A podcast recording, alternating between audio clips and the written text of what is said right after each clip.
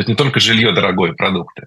Тут самая дорогая в мире, я считаю, цена человеческой жизни. Что нужно предъявить миру, чтобы он перестал э, изображать из себя гуманиста в кавычках? Правильное в этой ситуации только одно, что а. нужно сделать все, чтобы обезопасить своих детей. Как это совместить? Смех и страх, смех и ужас, смех и войну.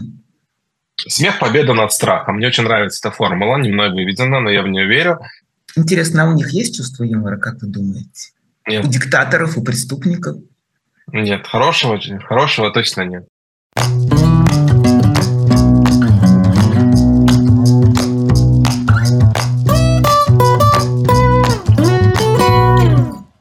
Добрый вечер, дорогие друзья, дорогие зрители, дорогие подписчики нашего канала. Это канал The Insider Life. Меня зовут Ксения Ларина. И, как обычно, каждую неделю мы встречаемся в нашей виртуальной студии с людьми, чье мнение нам важно и интересно. Надеюсь, эти люди и вам также интересны и важны. Сегодня у нас гость из Израиля, Илья Акселерот. Илья, приветствую вас. Здрасте. Приветствую, шалом. Я, кстати, получила недавно подарок э, от моего товарища из э, Израиля, который прислал мне книжку по почте, которую он оформлял. Эта книга называется «Еврейские праздники».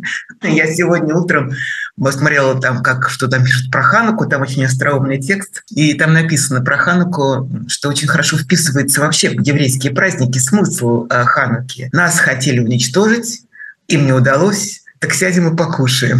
Мне очень Давайте поедим, да, да, да, да. Это классика. Но есть еще автомобильные шутки про Хануку. Я шутил, что это праздник, когда хорошо поменять масло и свечи.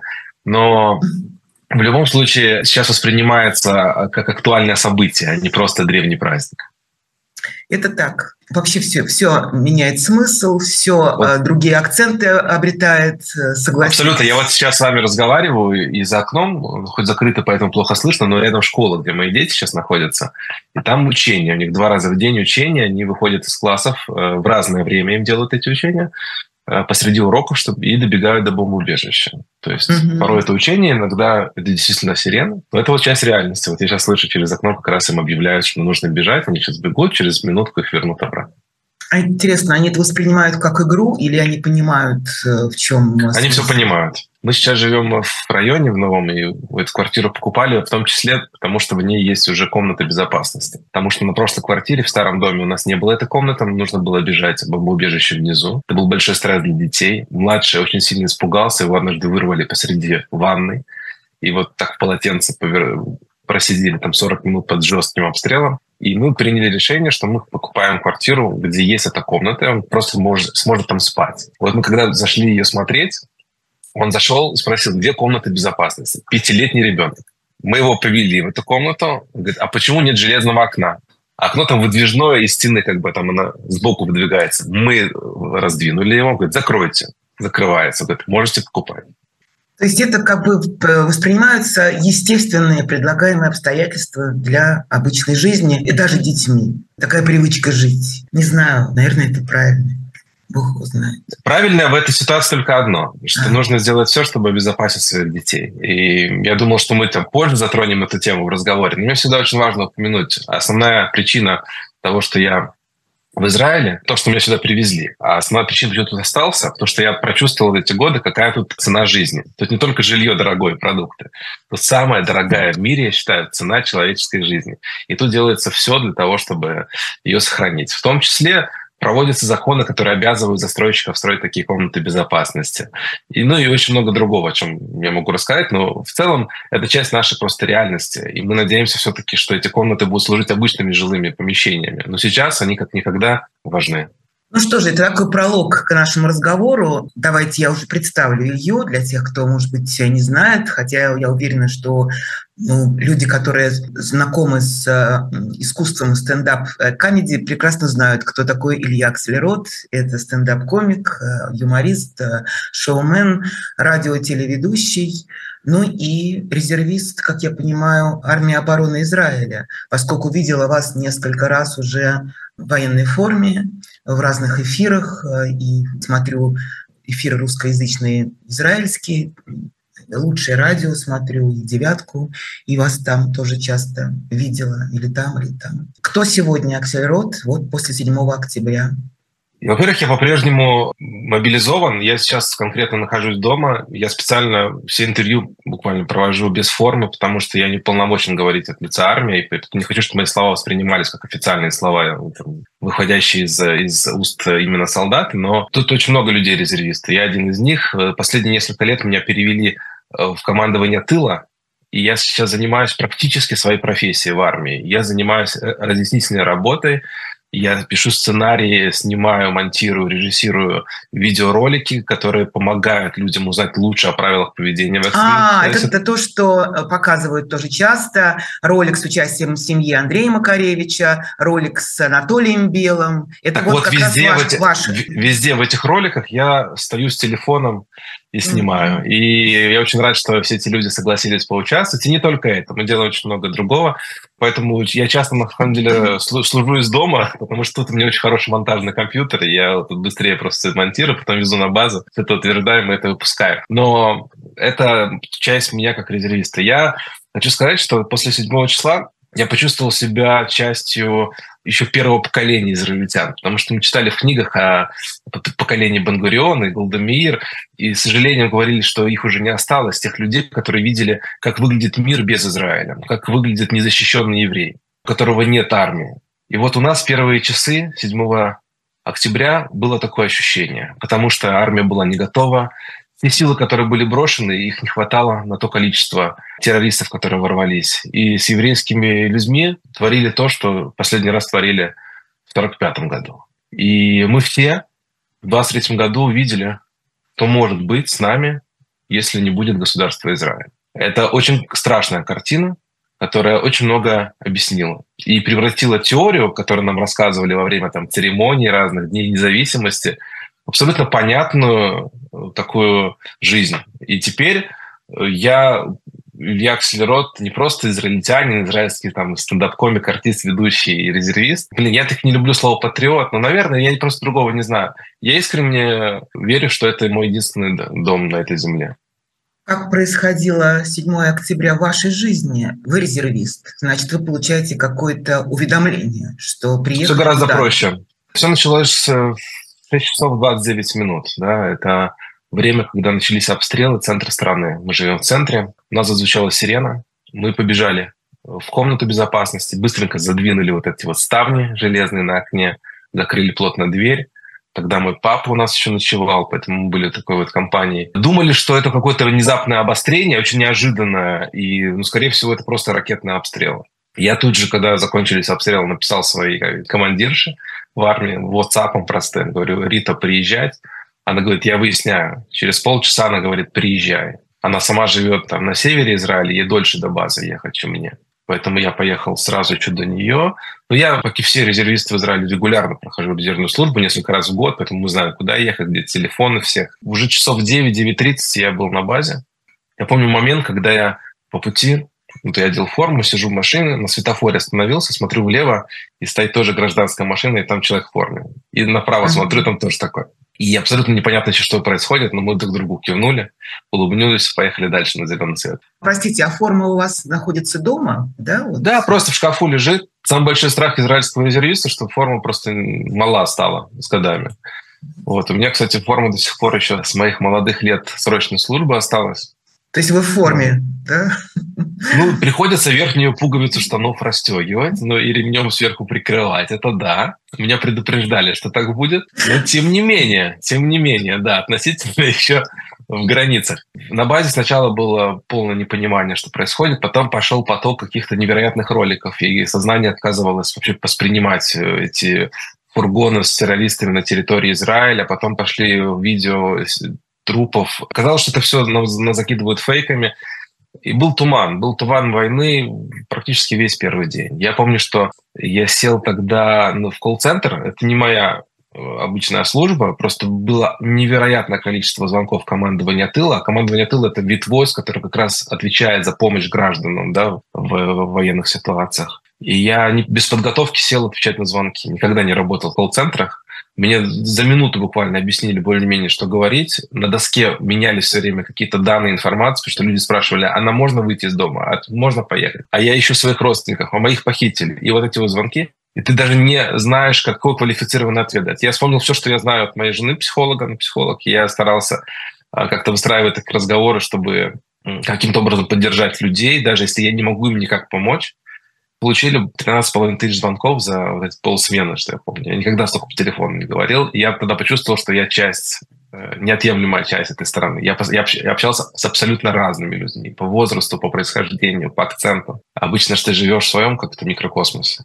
И я тогда почувствовал какое-то такое, с одной стороны, чувство страха первые часы, то вот мы все, все потеряем. Чувство невероятной силы, которое я раньше только читал. Что мы все вместе, конечно, мы не проиграем. Это невозможно. И действительно, мы очень быстро оправились. Я помню, что второй день уже сильно отличался. Я, кстати, вот. тоже вспоминаю, когда были вот первые самые-самые страшные часы, первые самые страшные дни, когда люди исчезали, пропадали. Никакой информации не было о том, где они находятся. Я помню, что много было претензий как раз к властям со стороны израильтян, граждан, которые потеряли своих близких, ну, потеряли в буквальном смысле, они просто исчезли, и непонятно где они, что никакой информации они получить не могут. И я так понимаю, что в том числе вы с такими людьми сталкивались, э, когда общались по телефону. Вообще да. было ощущение паники, э, какого-то отчаяния со стороны вот, гражданского населения? Было. Однозначно говорю, что было. Мы здесь жили с такой верой в то, что система настолько выстроена и настолько она защищает, что тяжело бы даже было поверить, что такое может произойти. У меня до сих пор есть ощущение, что когда нам говорили, что потери — это 100 человек, а через два часа говорили, что 200, я всем вокруг себя, вот меня много свидетелей говорил, ребята, там гораздо больше, они просто постепенно нам эти цифры в новостях поднимают, потому что Израиль не готов принимать такие масштабы. На самые большие теракты, которые мы оплакиваем ежегодно, это 20-30 человек, потому что здесь невероятно, опять же, цена жизни, и тут каждый на счету. И когда речь идет о сотнях, это невыносимо. А когда мы начали понимать, что это может перевалить за тысячу, а нам на базе уже говорили, что, mm-hmm. видимо, так и произойдет, то в новостях, видимо, нас щадили. Но ощущение было беспомощности, это была и злость на систему, как такое могло произойти, и сразу всплывали теории конспирации. Но я, опять же, должен сказать, что это все первые часы, это нормальная реакция. Но невероятная скорость мобилизации. Я не говорю только про мобилизацию армии. Я говорю про общество, как люди быстренько соорганизовались. Вот эти люди, которые выехали из кибуца, уцелели, им тут же нашли дома. Еще до того, как механизмы правительства заработали и какие-то начали выделять бюджеты, уже все владельцы Airbnb этих квартир начали списываться в WhatsApp, подняли группы в Фейсбуке, организовали полторы тысячи единиц жилья за сутки, гражданское население. Начали выстраивать палаточные городки в центре Тель-Авива, принимать людей, складывать посылки. В общем, в армию приезжали люди, которых не звали. Я так познакомился с несколькими людьми, с которыми я не был знаком в нашей части, которых давно не призывали, они как бы вне учета. И вдруг они приехали, их спросили, а как? Мы, мы же не имеем даже на вас страховку, мы же вас не позвали. Их потом вернули домой через пару дней. Но они приехали в первый день, без спроса, просто на базу приехали. Тут приехало гораздо больше людей, чем позвали. Без всяких билбордов, мобилизации, компенсации там, и, и наград. И это очень быстро произошло. Поэтому из-за вот этого отчаяния, которое длилось несколько часов и страха, очень быстро страна встала на ноги э, и, и пошла в, в оборону. И я вот в момент понял, что мы крутые. Честное слово, было такое ощущение, что страх исчезает, и становится понятно, что мы эту войну победим тоже. Вот смотрите, сегодня уже 62-й день войны. За это время столько страшной информации узнало человечество о том, что сегодня происходит в Израиле. Происходило 7 числа. За это время был сделан этот фильм, о котором многие говорят из тех, кто видел на закрытых показах «Черная суббота, 7 октября», где подробно показано без цензуры, без пощады в отношении зрителей, показано все, что творили эти боевики, террористы в кибуцах Израиля. Сейчас возвращаются заложники, и они начали говорить. И мир узнает опять жутчайшие подробности плена, как там обращались и с детьми, и с женщинами, с мужчинами. И сейчас вообще тема изнасилования с жуткими подробностями опять возникла. Почему я об этом вспоминаю, Илья? Что нужно предъявить миру чтобы он перестал э, изображать из себя гуманиста в кавычках и рассказывать нам всем про израильскую военщину и про мирных жителей Газы. Чем здесь проблема? Как вы для себя это объясняете? Такую поддержку Палестине, такую поддержку Газе, такое осуждение Израиля в каких-то его проявлениях и в способах защиты от э, ужаса. Как вы для себя это объясняете? Я на это смотрю как кульминация длительных процессов. Часть из них зависела от нас, часть нет. Мы могли заниматься лучше продвижением нашего нарратива, не упускать это, не упускать из-под контроля студенческую жизнь в дружественной нам стране, как США, продвигать наши программы и на европейском континенте. Этим не занимался Израиль. Это не делается сейчас. Во время войны сейчас пытаются, конечно, очень хорошие спикеры на всех каналах рассказывать про нашу сторону. Но это поздновато. Поэтому это было упущено много лет. И с этим тоже надо будет разбираться, делать выводы. А второе, это абсолютно искаженная какая-то форма либерализма, которая сейчас популярна которая, абсолютно не вникая в детали, да, пытается интуитивно осудить тех, кто им кажется сильнее в этой ситуации, пожалеть тех, кто им кажется слабее в этой ситуации. Показательно, конечно, то, что вот вчера буквально публиковали, да, там опрос, проведенный среди студентов США, о том, что немалый процент из них вообще не знает, о каком море, о какой реке говорится в этих кричалках. То есть это невежество. Невежество вообще это большой-большой враг, э, враг человечества. Я же, по сути, переживаю вторую войну, потому что я очень сильно, не знаю даже почему, переживал 24 февраля. Я не родился в Украине. Я до 2017 года там и не бывал в сознательном возрасте, разве что мне там в детстве возили, я еще не помню этого. Но я там подружился с большим количеством людей, я там выступал, и когда случилось 24 я не верил, что русские солдаты пойдут. Я думал, что они сейчас развернутся и скажут, ребята, мы не пойдем на Украину. После того, как я увидел, что пошли, а через месяцы и поддержало много людей открыто, я понял, что людей, как человеческий вид, можно во всем убедить, в любом поступке. И поэтому, когда с нами это произошло, я с горечью смотрю на то, что говорят вроде бы как а, образованные люди – президенты лучших университетов мира. Но я уже не говорю, что я не верю своим глазам. Я верю. Я теперь верю в то, что человек может быть абсолютно одурманен. Поэтому то, что мы не можем изменить, мы изменить и не сможем. Это какие-то процессы очень большие, которые нам не по силе. Но мы обязательно должны смотреть на себя. И мы очень много не доделали. Поэтому я сейчас на своем маленьком огороде впрягся в эту войну информационную. И я собираюсь ее продолжать. Моя жизненная позиция – всегда была активна. Я никогда не скрывал своих политических взглядов. Я никогда не использовал свою сцену для того, чтобы про них говорить. Я уважаю всякие мнения. Не хочу, чтобы мои концерты превращались в какую-то пропаганду. Это не, не место этому. Вот. Но я еще громче говорю теперь в своих там, социальных сетях, в кругу, о том, что я считаю, что в нашем государстве должно много поменяться. В том числе то, как мы объясняем миру наш нарратив. Мира дурманин. У меня был случай в метро в Париже много лет назад. Я там разговаривал с мусульманином, я ему сказал, вопреки всем правилам, что я из Израиля, он сказал, слушай, у нас с вами одна проблема. Вы забрали нашу мечеть. Я говорю, какую? Вы ляпцу? Говорит, мы ее не забирали. Ну что же не забирали? Вы ее забрали, не даете нам туда попасть. Я говорю, послушай, давай сделаем эксперимент. Вот купи билет, прилети в Израиль и сходи в Аляцию, и ты увидишь, что ты сможешь туда попасть. Вот видишь, я, мусульманин, должен у вас, у евреев, покупать билет в Элякцию. Я говорю, не в Элякцию, на самолет. Мы пока не оплачиваем билеты мусульманам на халь. Но приезжает к нам и увидишь, то есть люди настолько верят в эти все мифы бредовые. И это наша задача заниматься этим. У нас огромное лобби в США, вообще у еврейской общины большие силы. Почему они не участвуют в этом? Непонятно. То есть мне кажется, все это просто не организовано. Это нужно организовать. Людям нужно доносить правду. Не надо ничего выдумывать. Просто правду и логику. есть люди, за которых уже не стоит бороться. Но всегда есть большой процент людей, за которых стоит это сделать. Я считаю, что это одна из целей послевоенного Израиля. Вот видите, все равно, как не показывай, действительно, без цензуры, как не показывай все эти кошмары, все эти расправы, все эти убийства мертвых людей, это все равно не работает, понимаете? Вы вспомнили про Украину. Могу вам сказать, наверняка вы тоже об этом знаете, что точно так же работает э, пропаганда и в России.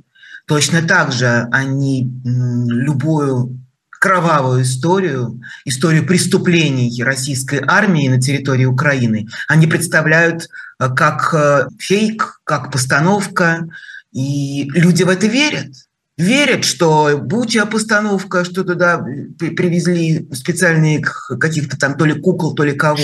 Верят, что э, Мариуполь постановка, верят, что роддом постановка, и эти несчастные женщины э, беременные, которых на носилках выносят окровавленных из этого разбомбленного здания, верят, что это фейка, что все это вранье.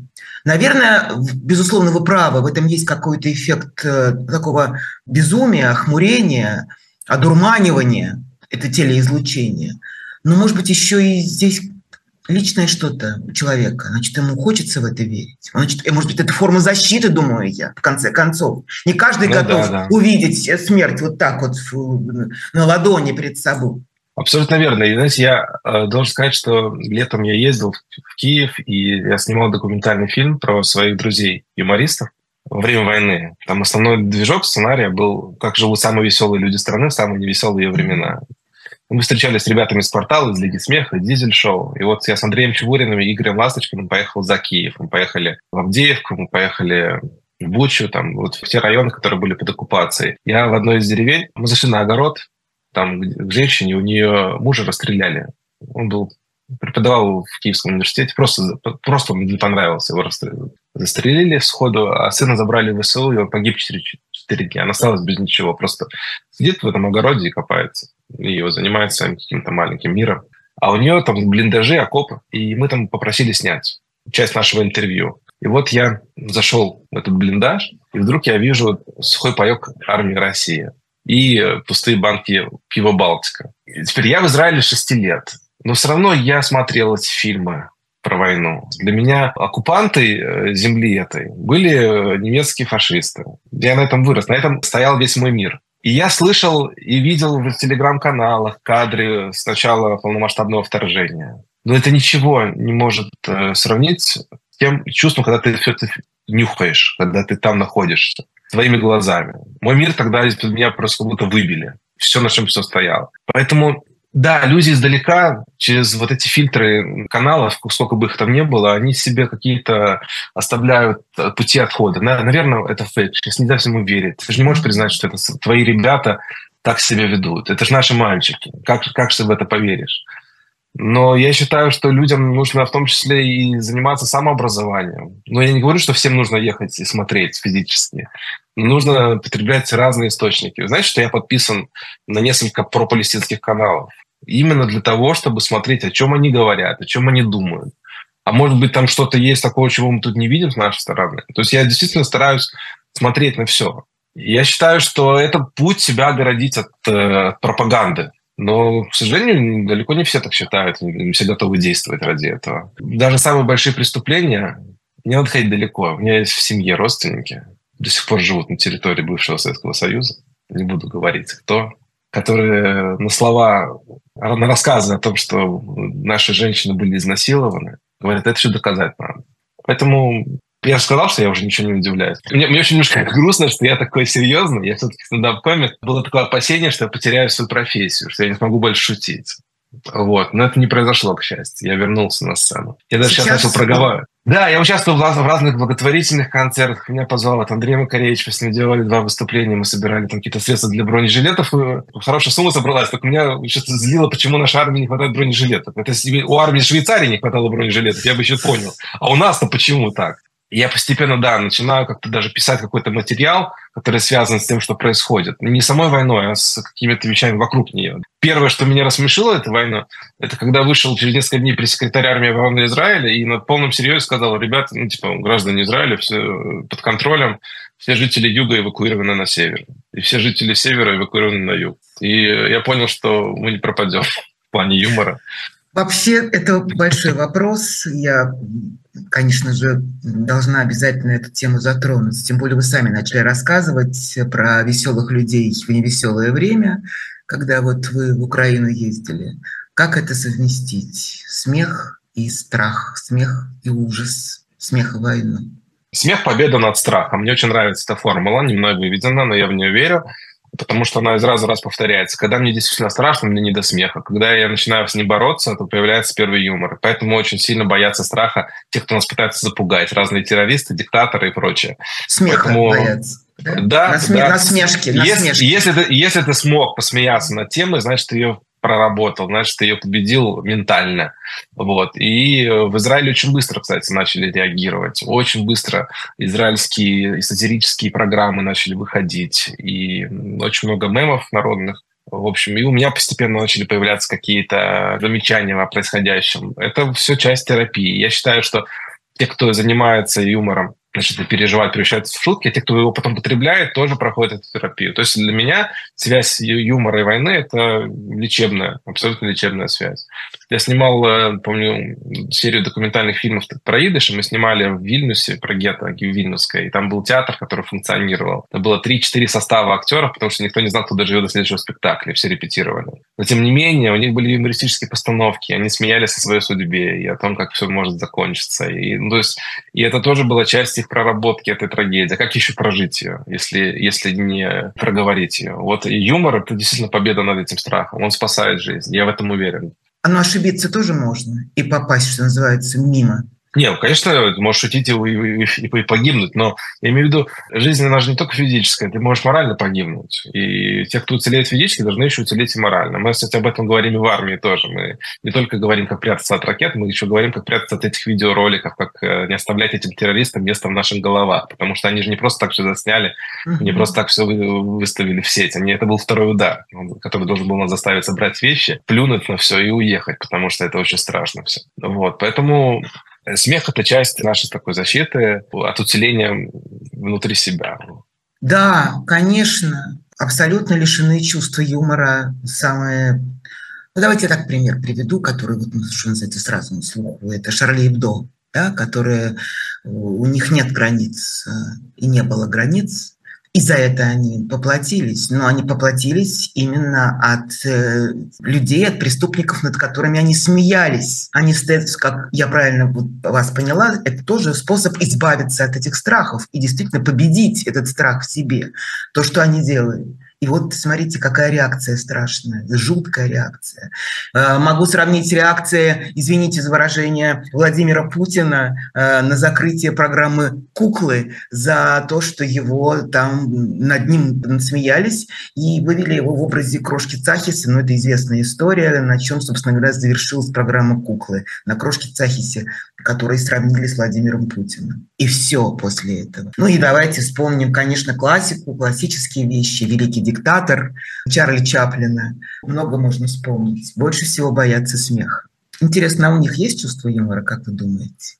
Нет. У диктаторов, у преступников? Нет, хорошего точно нет. Я считаю, что это чувство юмора подразумевает с собой еще какую-то самую иронию, ну, то есть, если это не просто пошлый анекдот, если это что-то, что описывает текущую ситуацию, то ты должен как-то самоиронично на нее посмотреть. Многие видят в этом слабость, в том числе вот люди без чувства юмора, которые из-за своих каких-то таких комплексов, э, какого-то определенного вида мышления стремятся к какой-то абсолютной силе или к абсолютному злу. Я не считаю, что они на это способны. Нет, я вообще очень много понимаю о людях, когда слышу от них какой-нибудь анекдот или шутку, или реакцию на репризу. Это, это о многом просто говорит. Мне уже 39 лет, я тоже пожил уже как бы пару годиков на этой земле. И я прям ну, нашел очень большую связь, ну, абсолютно просто связь. Для меня это диагностика сразу по юмору. Свой, не свой, вот так. Вот расскажите тогда про новых репатриантов, потому что эти люди тоже, я имею в виду кого? Конечно же, из, что называется, из вашего цеха это люди, с которыми вы были наверняка знакомы и раньше, и до того, как э, они оказались здесь, на этой земле, и тем более сейчас в войну, и в начале той войны, и теперь вот в эту войну. Я имею в виду э, Слепакова и Ми, Михаила Шатца, я думаю, что еще кого-то вы назовете. Отношения поддерживаете с ними? Помогали, спрашиваю так, освоить в новой реальности?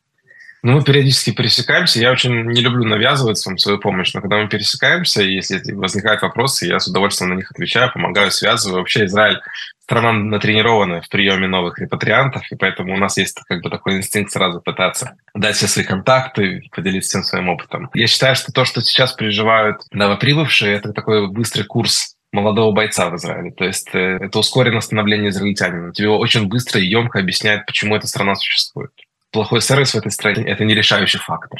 Есть вещи поважнее в этой стране. Думаю, что все эти люди ну, станут гораздо лучше понимать Израиль, а многие из них станут прямо, я думаю, израильтянами после пережитого здесь. Потому что очень сильно объединяют ракетные обстрелы. Я даже как-то начал писать на эту тему, что вот мы живем каждый в своей семье. Тут семейство Фельдман, тут семейство Кац, тут семейство Шас, тут семейство Акселерот. Но когда на нас стреляют, это все уже Тель-Авив, южный район. Тель-Авив, центральный район. Мы все вместе. Я пытался еще до войны объяснить, за что я, например, я, опять же, не люблю вот эти слова «любовь» по отношению к стране. Да? Что такое страна? Это твоя семья, это твои друзья, это правительство, что это такое страна, да? Но это общество, какое-то понятие для меня, вот израильское общество, да, которое очень ценит жизнь, но уникально. Я нигде себя не чувствую так безопасно, как бы это не абсурдно звучало во время там, да, войны, как здесь. Я поэтому говорю, я готов терпеть, и то, что тут тяжело купить квартиру, и потом за нее расплатиться, и потом тебе нахамят еще в банке, несмотря на то, что ты закладываешь сюда ежемесячно большие деньги. Да, да, да. Еще проводи, проводи, проводителей расскажите, да, я знаю все это. Проводители, да, которые а. почему-то путают еврейский обряд обрезания с новым почему-то обрядом подрезания регулярно. И, блин, и тут придирайся без, без края. Кстати, об этом мой стендап по многом. Последний концерт я, в принципе, это такой тоже разговор с новоприбывшими, как к этому всему относиться. Но тем не менее, если говорить серьезно, то вот фактор того, как здесь и государство, и общество относятся к человеческой жизни, это беспрецедентно. Это действительно достойно всяческих там Нобелевских премий.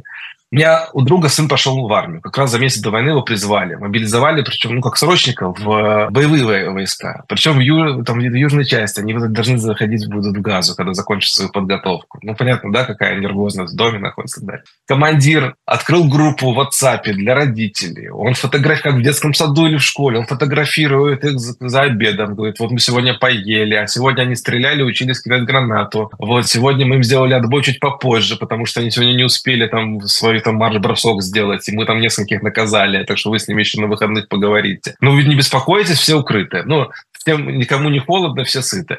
И это не делает армию слабее.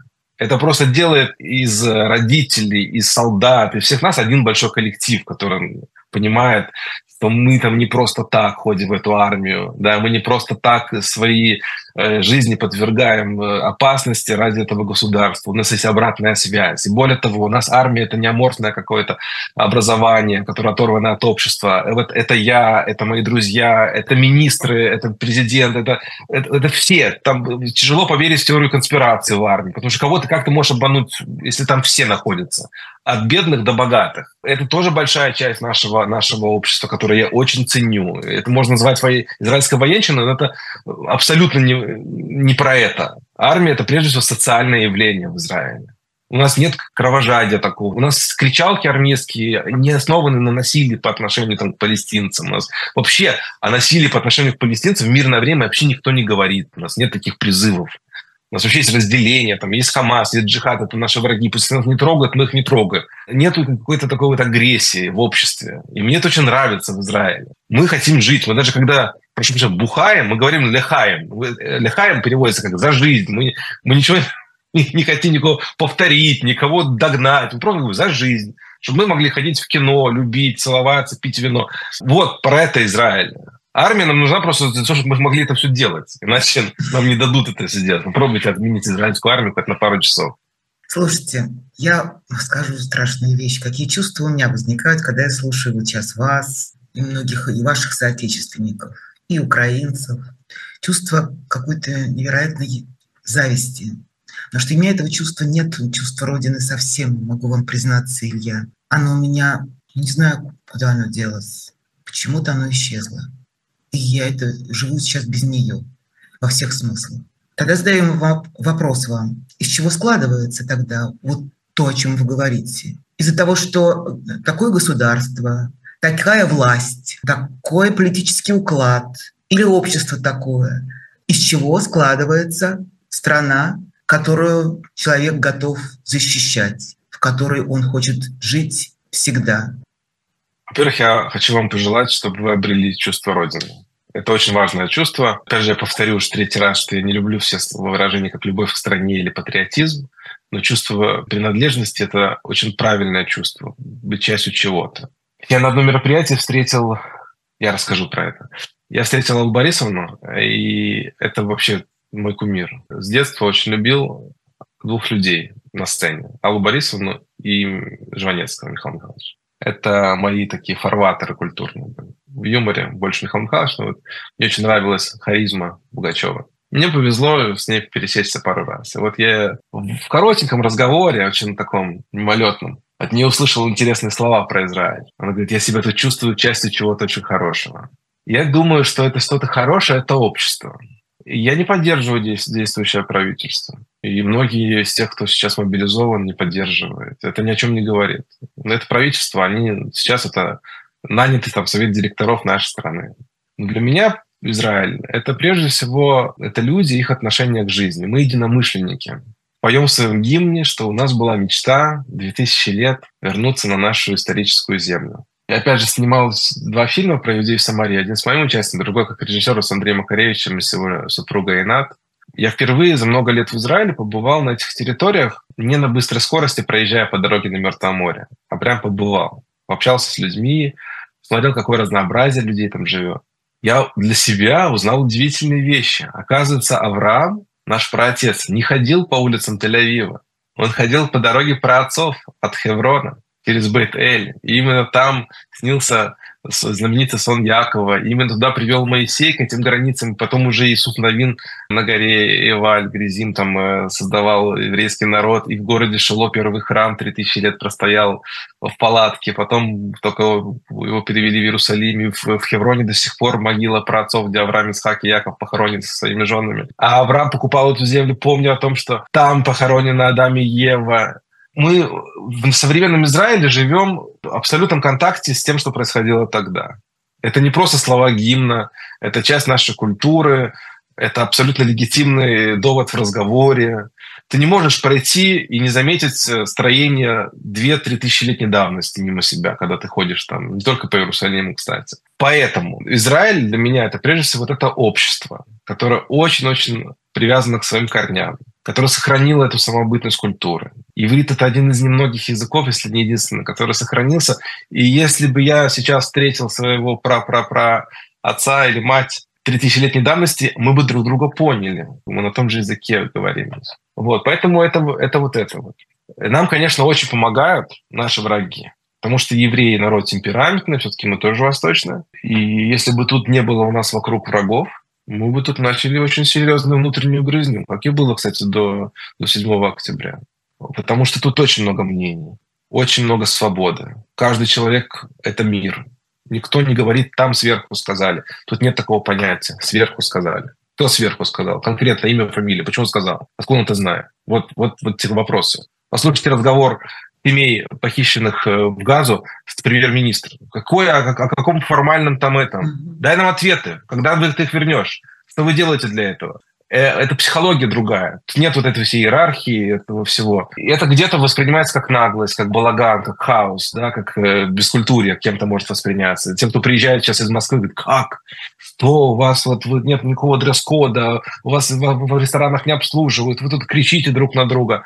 Это такой ДНК страны. Но за этой свободой есть один большой результат. В результате мы всегда все эти годы отстаиваем свое право влиять на свою жизнь. Это главное, в конце концов, для каждого израильтянина. Для меня это Израиль. Это страна, это общество свободных людей, которые умеют влиять на свою жизнь, ее отстаивать. А еще вот поражает, конечно, что в Израиле сейчас, особенно во время этой войны, ну, все знают имена тех, кто погиб.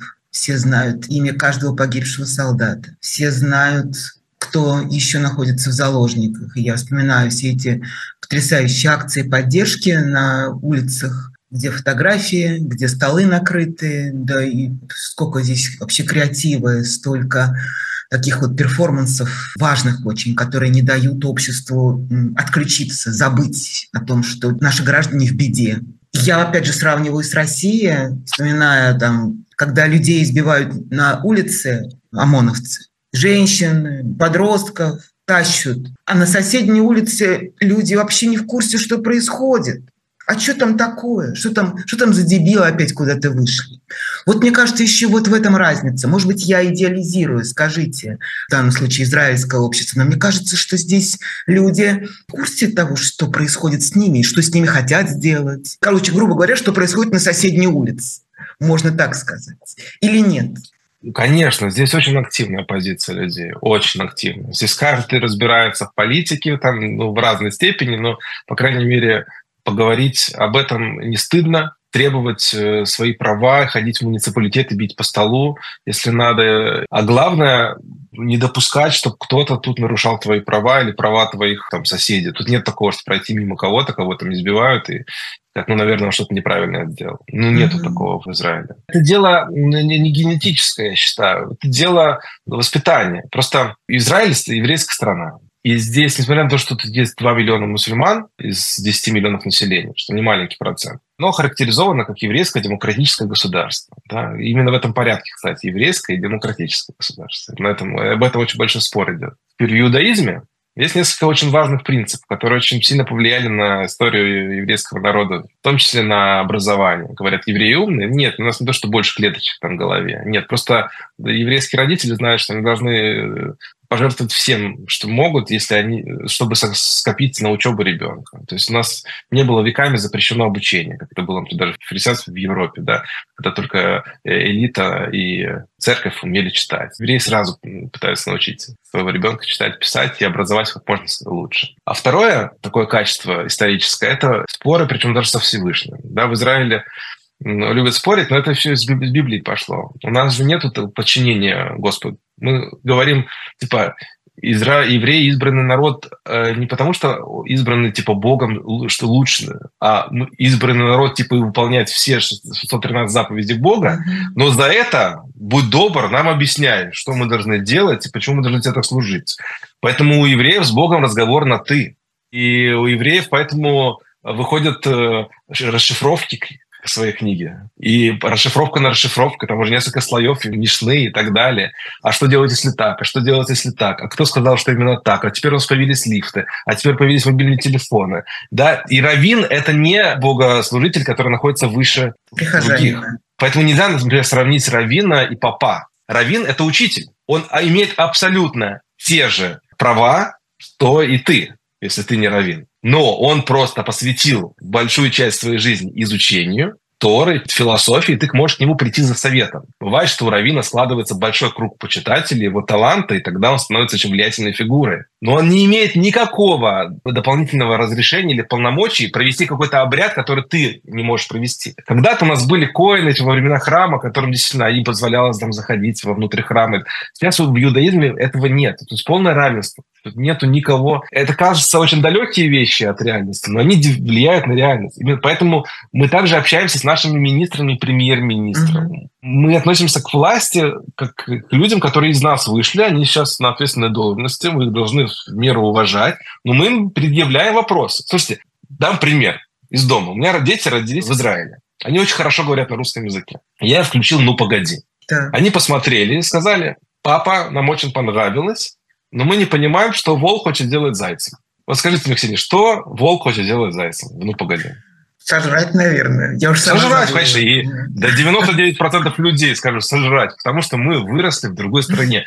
В стране, где нас не приучили задавать вопросы, которые идут в разрез концепции, нам навязаны. Даже если мы видим, что там есть какие-то несостыковки. Дети увидели, что в одной серии «Ну, погоди». Волк приходит в гости к зайцу с букетом цветов. А у него еще какая-то бутылка была, то ли сидора, то ли шампанского. То есть он знал все это время, где он живет.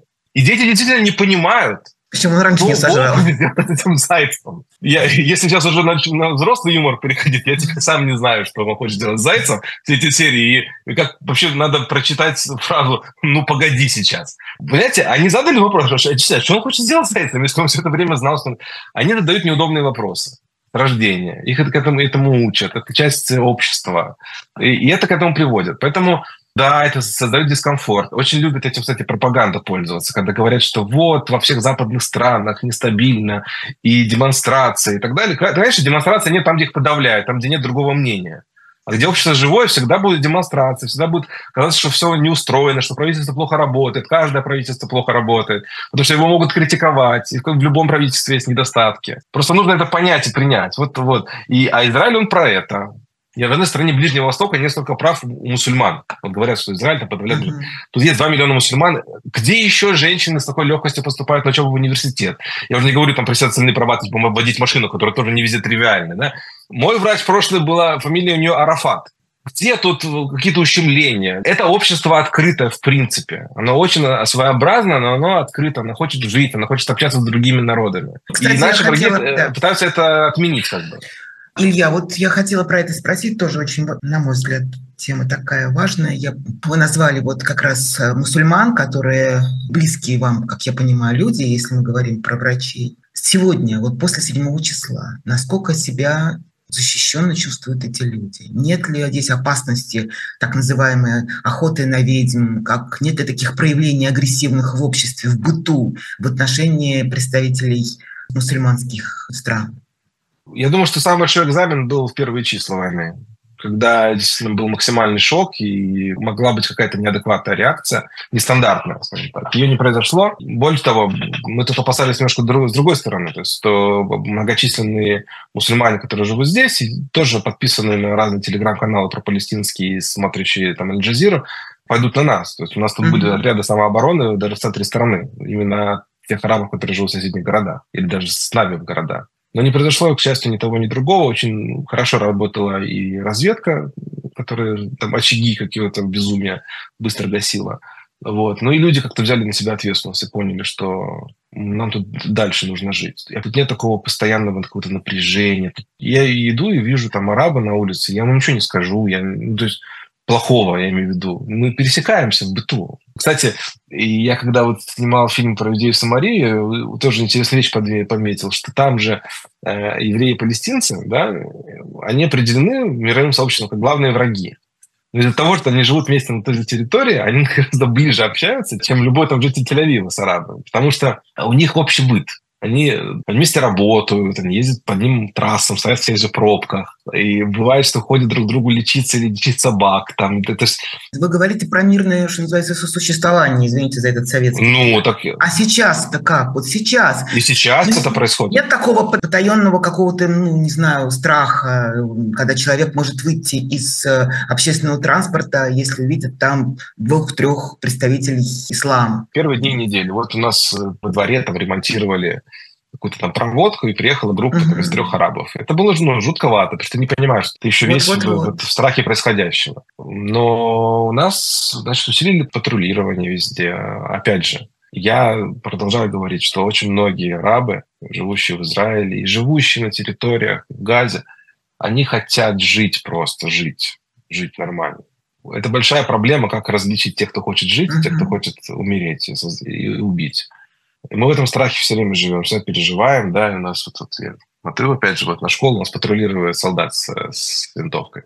Но если убрать очаг, очаг, это ненависть, очаги, то есть присутствие терроризма, да, вот этого фундаментализма, а его можно убрать, не нужно сдаваться. Постепенно, больно, это нужно убрать, то я считаю, что ну, соседи, которые не признают наше существование, можно в этом убедить. Ведь, как показывает практика, самые успешные, богатые арабские страны понимают, с Израилем нужно и можно дружить. У нас прекрасно сейчас сложились отношения с Эмиратами. У нас очень нормализовались отношения с Саудовской Аравией до войны. Одна из причин, которую называют политологи, то, что пытались сорвать этот самый мир. Мы не представляем угрозы. Я еще больше что хочу сказать.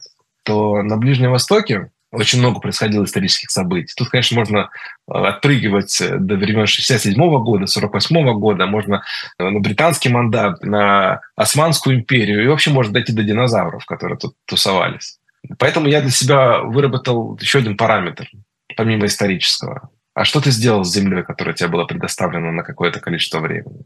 Приезжайте в Израиль, посмотрите, как на болотистой местности построены города, построены исследовательские центры, которые дарят миру очень много технологий, спасают много жизней, улучшают качество жизни. Какое сельское хозяйство создали даже в Газе, когда там было еврейское присутствие, а приграничные зоны – это центр сельского хозяйства. Хотя это пустыня. То есть это любовь к этой земле. И я считаю, что в конце концов найдутся силы, которые и среди наших арабских соседей возьмут верх в пользу желания жить и что-то строить. Потому что они должны смотреть на то, что тут построили уже евреи, и мы с удовольствием поделимся опытом, потому что у нас нет имперских амбиций что-то еще дополнительно захватить. Газу Сейчас война в Газе идет не за территорию. Мы ее не начинали, и там никто не собирается эту плодородную землю отжимать для каких-то там своих целей. У нас есть все свои выходы в море. Идет борьба за цивилизацию. Мы хотим, чтобы здесь была современная цивилизация, которая уважает человеческую жизнь, которая стремится ее развивать и улучшать. И есть сейчас большие силы, которые мы недооценивали, которые этому мешают. Но я уверен, что мы победим. Для этого нужны не только наши силы. Мировое сообщество должно это понять. Самое большое сейчас союзник Хамаса – это протест в Европе и в США. Вы представляете, это абсурд, что самая цивилизованная часть человечества – это и есть последний щит, который остался у Синуара перед тем, как его поймать израильская армия. То есть его вся надежда на том, что протесты в цивилизованных странах остановит Израиль, единственную демократию на Ближнем Востоке, от победы над террористической организацией, которая казнит геев, которая казнит оппозицию, которая казнит всех, кто мыслит иначе, которая к женщинам относится как имуществу и прочее, прочее, прочее, за что борются те же самые либеральные протестующие, но не понимают вообще, за кого они выступают. Поэтому это мы прилагаем все, что мы можем, и мы очень надеемся, что в мире найдется та критическая масса, которая поможет э, сюда привести цивилизацию. Это были разговоры о важном с Ильей Экслеродом в нашем сегодняшнем эфире. Я без иронии говорю, на самом деле очень многие, много важных вещей сказано было. Наверное, уже будем завершать нашу э, сегодняшнюю встречу, но все сказано вот в вашем последнем монологе, все сказано о том, что важно сегодня и о чем нужно думать, и чего хочется в финале. В финале хочется победы света над тьмой, грубо говоря. Учитывая, что мы с вами действительно встречаемся в прекрасное начало прекрасного праздника, праздника чуда, Хануки, это тоже особый смысл приобретает. И хотела еще один вопрос вам задать. Почему вы на русском языке работаете? Вы же все-таки здесь э, с, совсем еще с детского возраста. 6 лет. Конечно же, наверняка вы прекрасно говорите на иврите. Но предпочитаете русский в работе. Почему? Неинтересный ответ, он очень жизненный, прозаичный. В 90-е годы меня это не очень хорошо приняли. Ну, мы жили в плохом районе, и в очень плохой школе я, я начинал учиться. Там очень сильно дразнили, то есть я там, я не знаю, я еще не знал, что я еврей, но я уже знал, что я вонючий русский. Это там действительно, это была, там была шпана, это была драка каждый день. Была такая борьба за выживание. Это школа с годами, я уже когда работал на радио, она заняла первое место в негативном рейтинге. То есть худшая школа в социоэкономическом уровне страны. И это, я с нее начинал. Повезло. Да. Мне очень повезло. И, и я как-то закрылся. То есть от, вместо того, чтобы интегрироваться в первые годы в израильское общество, я закрылся. У нас появилась дома тарелка, я смотрел «Поле чудес», «Эль-клуб», «Елена, ребята», «Час пик», «Джунгли зовут». Мне было интересно все это, как-то я, ну, это меня сформировало во многом. Потом 15 лет я увлекся КВН, и мне надо было шутки писать. Я умел говорить, но я не умел писать. Мне бабушка из Минска привезла букварь, привезла мне дядю Степу. Я научился писать. И когда я уже служил в армии, я говорил абсолютно на иврите, ну, в силу службы, и там писал очень много шуток, начал со стендапом, там открытые выезжать какие-то вечера. И я думал, что все все-таки мне сложится на иврите. Но случился знакомство с Семеном Слепаковым, меня пригласил на Comedy Battle, и я увидел огромную, в 2012 году это было, многомиллионную аудиторию, и это все сложилось с моими детскими воспоминаниями приятными о русской литературе, о том, что там очень такая богатая культурная жизнь. И я начал превращать русский язык в свой рабочий язык. Я его не то чтобы выучил, просто надрессировался. Я не знаю правил. Я просто знаю, что нужно так или так. Методы дрессировки, дрессировки. Я не знаю, как там называются, что поддержки, я даже не знаю. Слышал, что такое слово есть. И э, это стал моим рабочим языком. Я, кстати, периодически там стараюсь где-то выступать на иврите, но профессионально это делаю на русском языке. Хотя вот у меня в я вам тоже расскажу, есть, есть показательный случай. Я работал на девятом канале, я вел утреннее шоу, и пришла ко мне в студию женщина, диетолог, она рассказывала про салат из сельдерей. Я в ее рассказе понял все, кроме одного слова. Слово сельдерей. Я понятия не имел, что это такое. Логично, я мог предположить, что сельдерей – это множественное число одного сельдеря. Но что такое сельдирь, я тоже не знал. И я начал думать тоже логично, пока она рассказывала, что сельдирь как-то похожа на селедку. Тут мне все связалось. Есть рыба сельдь, у нее есть самка, селедка, ну, потому что она под шубой. И есть самец, это сельдирь. И, по сути, это салат из самцов в сельде. Я себе так нарисовал эту картину. Когда диетолог закончил свой рассказ, мне редактор в ухо говорит, Илюша, осталось полторы минутки, задай какой-нибудь уточняющий вопрос. Я с абсолютно умным лицом я говорю, скажите, пожалуйста, а этот салат принципиально сельдерей делать? Или из самок тоже будет вкусно? А это же прямой эфир, и там тоже женщина как бы не знала, как реагировать. Ну, это на любителя. Я к тому, что у меня до сих пор бывают такие вот провалы в языке, несмотря на то, что он мой рабочий, и он мне очень нравится, и это тоже часть большая моей как бы, внутренней это, культурной жизни. Но я очень много говорю на иврите, с детьми мы часто сейчас переходим на иврит, и читаю много на иврите. Я все, все классические книги на русском языке прочел на иврите. Там без огласовок я до просмотра фильма думал, что Коровьев, мастер говорит, это Караваев, потому что там нет огласовок, я не знал, как правильно mm-hmm. прочесть это. Поэтому я на двух языках живу. Выступаю больше, наверное, да, на русском языке, но вот на следующей неделе у меня на иврите тоже будет выступление. Илья, огромное вам спасибо за сегодняшний разговор, за оптимизм, за это жизнелюбие, за формулу, что смех побеждает страх. И мне кажется, это очень важно повторить э, в нашем финальном этюде. Я желаю скорейшего окончания войны, победы, безусловно, Израиля над этим ужасом. Желаю, чтобы было как можно меньше жертв принесено было во имя этой победы. Жизни, жизни, жизни. Спасибо Лехай. вам большое. Да? Спасибо.